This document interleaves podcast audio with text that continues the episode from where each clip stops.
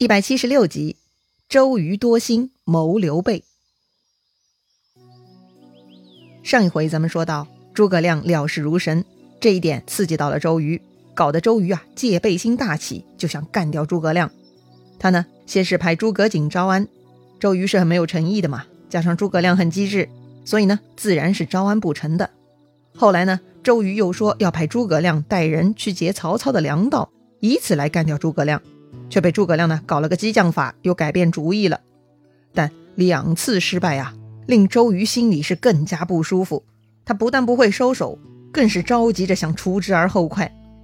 要说诸葛亮这回呢，还真的是很不容易，孤身去江东。如今周瑜又对他不善，其实诸葛亮的处境是很危险的。这一点呢，隔江遥望的刘备啊，似乎也有些感觉。他隐隐心中不安。为啥不安呢？因为啊。此时，刘备已经辞别刘琦，来到了夏口，正好跟江东水师是隔岸相望。这几天呢，对岸江东战船是越聚越多，旗帆飘飘，显然这江东已经出兵了。可是诸葛亮却杳无音讯，这点是有些奇怪的。按说江东出兵，说明诸葛亮的计策成功，就该传话回来呀，怎么却一点消息都没有呢？哎，这就是怪事儿啊！所以刘备呢，就派人去江东打听消息了。糜竺自告奋勇愿意去，于是刘备就宰牛杀羊，准备酒肉，让糜竺啊带去江东，以犒劳军队为名去江东呢探听虚实。于是糜竺呢就带着礼物去见周瑜了。哎，说起来啊，虽然双方没有签订啥盟约，但事实上就算孙刘联合了，所以双方是很友好的。周瑜呢在自己的大寨里头设宴款待糜竺，也算礼数周全。吃喝了一轮，糜竺呢就提出要求。说要带诸葛亮回去见主公，但是周瑜不同意，说呀，诸葛亮很重要，大家还要一起商议着打仗呢。另外呢，周瑜不但不同意诸葛亮回去，反过来呢，还邀请刘备来江东，说是要共同商议破曹良策。周瑜的理由还是很充分的，因为自己是江东这边的大都督，所以脱不开身，只能请刘备走一趟了。糜竺也没办法。周瑜理由这么充分，还能说啥呢？就回去报告刘备了。刘备听说周瑜让自己过去商议，也没多想，当下呢就准备动身了。但关羽觉得不妥，这一次让刘备去江东是周瑜的主意，又没有诸葛亮的书信，关羽怀疑啊其中有诈，不能去。但刘备觉得孙刘都联盟了嘛，人家大都督要见自己，怎么能不去呢？这话说不过去呀。那好吧，既然如此呢，关羽就要求陪同大哥一起去，免得周瑜真的耍诈。那周瑜真的像关羽想的那样吗？你说呢？还真是的哈。那天糜竺一走，鲁肃就去找周瑜，问周瑜为啥要见刘备呢？周瑜啊就告诉鲁肃自己的计划：这个刘备是世之枭雄，不可不除，所以这回啊要把他骗到江东来杀掉。就是为江东除掉一个后患呐！鲁肃觉得抗曹大事还没搞定，不该杀掉刘备啊。但周瑜很坚持，他就是不听。周瑜呢，在大帐里头安排了五十个刀斧手藏在帷幕后面，到时候呢，制杯为号，哎，也就是周瑜摔酒杯作为信号哈，刀斧手呢就可以跳出来下手了。哎呦，这个周瑜啊，果然心黑呀！幸亏被关羽猜到了。关羽自然是有所防备而来的。这天呢，刘备带着关羽和二十来个随从，坐着一艘快船呢，就来到江东了。刘备一路上看到江东有很多蒙冲战舰、旌旗甲兵，左右整齐分布，一派气势恢宏、军力强壮的样子。刘备看着是很高兴啊，哎，想着跟这样的强手联合，不怕打不退曹操啊。当时呢，周瑜正在大帐中，手下军士飞报周瑜。说这个刘豫州来了，周瑜就问了，他们带了多少船来？啊，军师就回答了，说呀，就一只船，二十几个随从。周瑜笑了，哈哈，刘备这回死定了。于是呢，赶紧按预先策划的，让那五十个刀斧手呢去指定地点埋伏了。周瑜自己呢就出寨去迎接刘备了。很快，刘备等人呢就跟着周瑜来到了中军大帐。双方叙礼完毕，周瑜呢就请刘备上座，刘备谦让，不肯接受这样重的礼节。当然，周瑜也并不是真心让刘备上座的哈，那也就是个客套虚礼，所以稍稍谦让，最后呢就双方分宾主落座了。接着周瑜就吩咐下面的人上酒上菜，设宴款待刘备。再说诸葛亮，上回糜竺来江东呢，并没有见过诸葛亮，诸葛亮自然也不知道周瑜邀请刘备这个事儿，自然呢他也不会写信给刘备的。但这天啊，说来也巧，这个诸葛亮啊在外面溜达。正好听到军士们在议论，说这个刘备来到江东跟大都督议事呢。诸葛亮觉得事有蹊跷，就偷偷来到中军帐查看情况。诸葛亮啊，一眼就看出来周瑜啊面有杀气，两边帷幕中站满了刀斧手。诸葛亮大惊啊，哎呀，这下不好了，就准备要进入大帐。但转头再看刘备呢，他是谈笑自如，毫无异样，而且啊。刘备身后呢，就站着关羽。这个关羽的神情是很警惕的，他手按宝剑站在那里。诸葛亮呢，刚刚提上来的心这就放下了。哎，有关羽在，诸葛亮就不用担心刘备的性命了。于是呢，诸葛亮也不进去了，他悄悄退出，回到江边去等刘备他们了。果然，周瑜啊，假装跟刘备喝酒谈话，但心里呢，一直在盘算着下手的时机。突然。周瑜注意到站在刘备身后的关羽，这个关羽啊，除了身材高大以外呢，还有一种不怒自威的震慑力，让人无法不注意到他。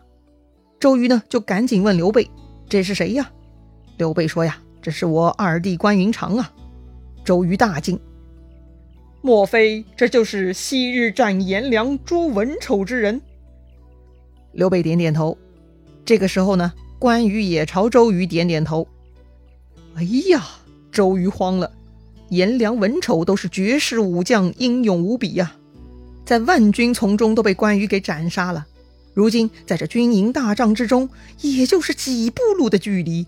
万一双方翻脸，凭关羽的身手，周瑜的性命估计也保不住的呀。哎呀，想到这儿呢，周瑜心中大惊，他一会儿功夫啊，就汗流浃背了。周瑜呢，赶紧给关羽满上，请关羽喝酒。到这里呀，周瑜已经放弃围杀刘备的计划了，所以呢，心里就开始不痛快了。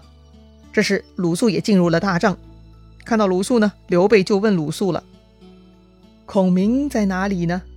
烦请子敬叫他过来一见。”周瑜啊，就立刻拦住了鲁肃的话头，一口回绝：“就等攻破了曹操，再与孔明相会不迟啊。”周瑜说的话是十分坚决，不容反驳。刘备呢也不敢再多说，隐隐感觉啊，气氛转向了。是啊，刚开始的时候，周瑜想伏击刘备，所以特别殷勤客气，目的就是为了麻痹刘备。这会儿关羽雄赳赳、气昂昂的站在这儿，周瑜不得不放弃原计划，心里不高兴呢，脸上也就藏不住了，所以交谈的气氛就有了变化。这个时候，关羽朝刘备看了看。刘备心领神会，于是就起身向周瑜告辞了。刘备说：“既然如此，那我就先告辞了，待来日破敌之后再来恭贺。”周瑜呢也不留人，就将刘备等人送出了辕门。刘备他们自然也不敢多逗留嘛，走出辕门呢，就直奔江边了。到了江边，发现诸葛亮啊已经等在自己船里了。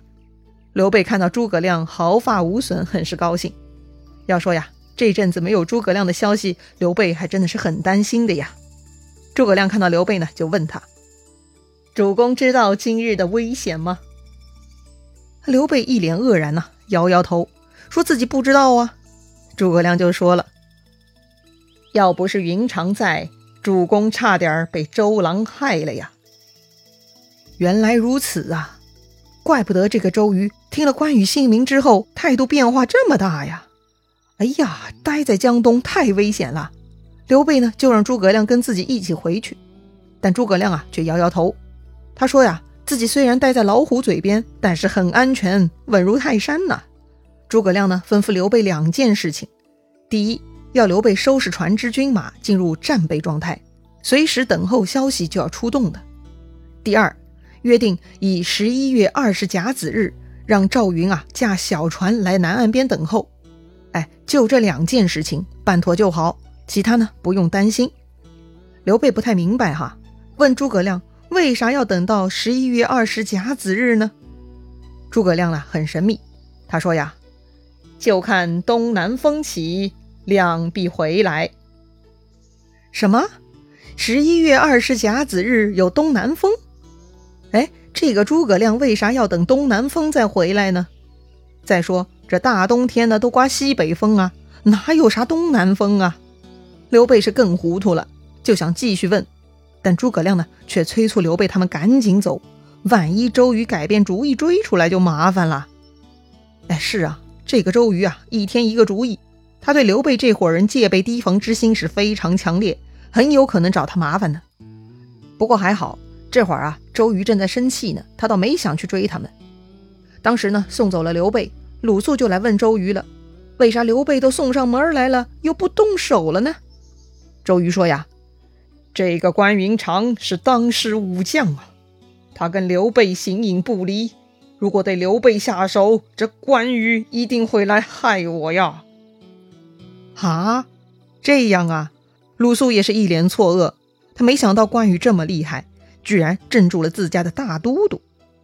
不过也好，反正鲁肃呢也不支持此刻杀刘备的。正在这个时候，下面来报说曹操派使者送信来了，书信的封面上写着“汉大丞相赴周都督开差”。哎，这就是大汉丞相曹操送给东吴大都督周瑜的信啊！周瑜看到这几个字呢，他就发飙了。根本啊，连信都没拆开。哼，你一个曹贼，你让我拆就拆呀！这个周瑜呢，根本就不想看一眼信里头写的内容，直接把这个信啊撕得粉碎，丢在地上，喝令斩杀信使。啊，这也太冲动了吧！鲁肃呢，赶紧上来劝阻：两国相争，不斩来使啊！大都督别冲动啊！周瑜呢，大手一挥，说道：“斩使以示威。”而且呢，周瑜下令让使者的随从把砍下来的使者首级啊给带回去交给曹操。哼，周瑜可不是冲动，他是故意要斩掉使者，以此向曹操示威，性质是不同点。这就是周瑜向曹操宣战呐。江东军队呢已经全部就位，就等开战的这一天。既然曹操送上门一个机会，周瑜呢这就撸起袖子开干了。周瑜下令，甘宁为先锋，韩当为左翼，蒋钦为右翼。后面大军呢，由周瑜亲自率领。来日四更造饭，五更开船，要鸣鼓呐喊而进。哇哦，这打仗居然就要如此赶早吗？五更啊，那也就是早上三到五点钟这段时间哈。一般人在这个时候都在呼呼大睡呢。周瑜他们居然还要敲锣打鼓、大吼大叫的冲过去。哼，这个时段的曹军会有戒备吗？曹操能来得及抵挡吗？咱们。下回再聊。